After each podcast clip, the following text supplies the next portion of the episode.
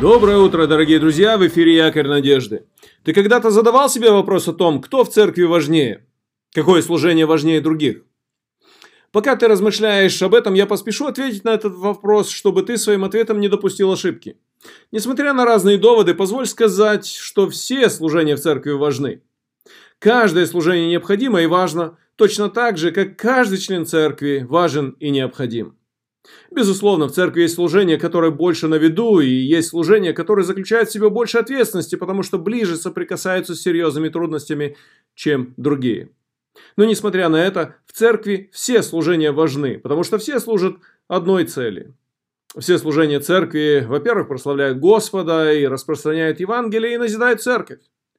Что-то подобное происходит, я имею в виду, что э, вот э, в смысле важности, что-то подобное происходит, когда определенная страна, например, находится в войне. Важны не только военные действия солдат, которые сражаются с врагом, но и труд тех, кто работает в тылу, чтобы обеспечить достаточно поддержки и солдатам, и всем остальным жителям страны. Павел прекрасно понимал эту истину в своем письме филиппийцам, он благодарит их за их вклад в его труд благовестия. Послушайте, Филиппийцам 1 глава с 3 по 7 стихи. «Благодарю Бога моего при всяком воспоминании о вас, всегда во всякой молитве моей за всех вас, принося с радостью молитву мою, за ваше участие в благовествовании от первого дня даже до ныне, будучи уверен в том, что начавший вас доброе дело будет совершать его даже до дня Иисуса Христа.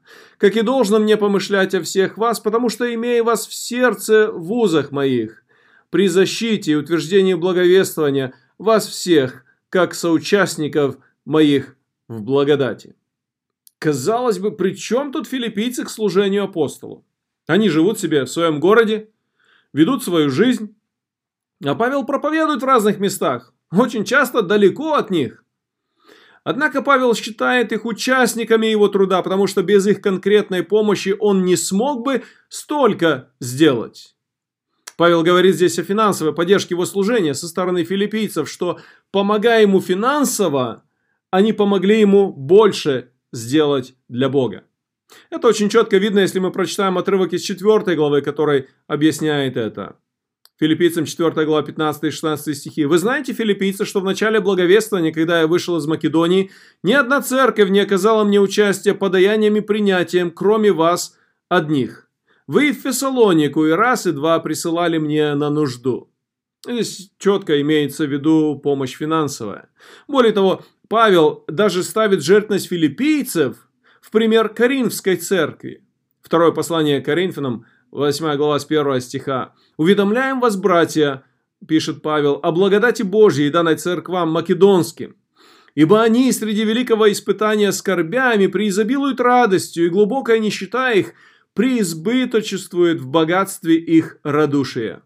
Ибо они доброохотны по силам и сверх сил. Я свидетель. Они весьма убедительно просили нас принять дар и участие их в служении святым. И не только то, на что мы надеялись, но они отдали самих себя, во-первых, Господу, потом и нам, по воле Божьей. Поэтому мы просили Тита, чтобы он как начал, так и окончил у вас и это доброе дело. А как вы изобилуете всем, верой и словом, и познанием, и всяким усердием и любовью вашей к нам, так изобилуйте и этой добродетелью. Обратите внимание, что здесь Павел подчеркивает их жертвность. Филиппийцы жертвовали на служение Павла. Они делали так не потому, что у них было много лишнего, много лишних денег, а потому что они не могли стоять в стороне, когда видели жертвное служение Павла. Они быстро осознали, что у него есть особый дар благовествовать, и они хотели, чтобы он максимально использовал дар благовестия. Они готовы были сделать все со своей стороны, чтобы ему было легче в этом служении. Павел отмечает во втором послании Коринфянам 8.2, что филиппийцы на самом деле проходили через серьезные испытания и сами были в нищете. Но в то же время они не хотели стоять в стороне от благовестия Евангелия Христова. Павел приводит их пример Коринфянам и говорит, Коринфяне, обратите на это внимание и сами следуйте или э, сами поступайте как филиппийцы. Хочу в заключение спросить тебя, насколько ты участвуешь в жизни и служении церкви?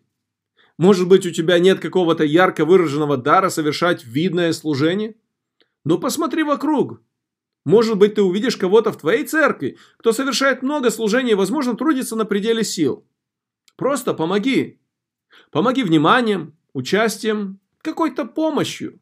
Подойди к этому творчески. Я не могу тебе сказать всех возможных вариантов помощи. Подойди к этому творчески. Подай, помолись, чтобы Бог дал тебе мудрости, как помочь этому служителю.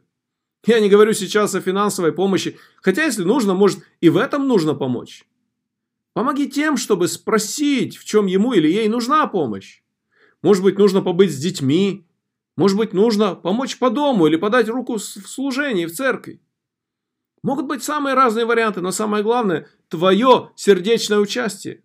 Прояви внимание и помоги тому, кто трудится. Таким образом, ты сам станешь участником его или ее труда для Господа. И еще одна мысль. Твое участие в жизни церкви важно. И твое финансовое участие, и твое всякое посильное участие во всех сферах жизни. Самое главное в этом не то, как много ты можешь дать, но твое сердечное и радостное участие в деле Господа. Ты – часть тела Христова. Будь настоящим членом тела Господа, а не паразитом, который ничего не делает сам, а только другим вредит. Будь настоящим и радостным участником дела Господня. Присоединяйся к Божьему труду. Не стой в сторонке. Стань участником активной и радостной церковной жизни и церковного служения.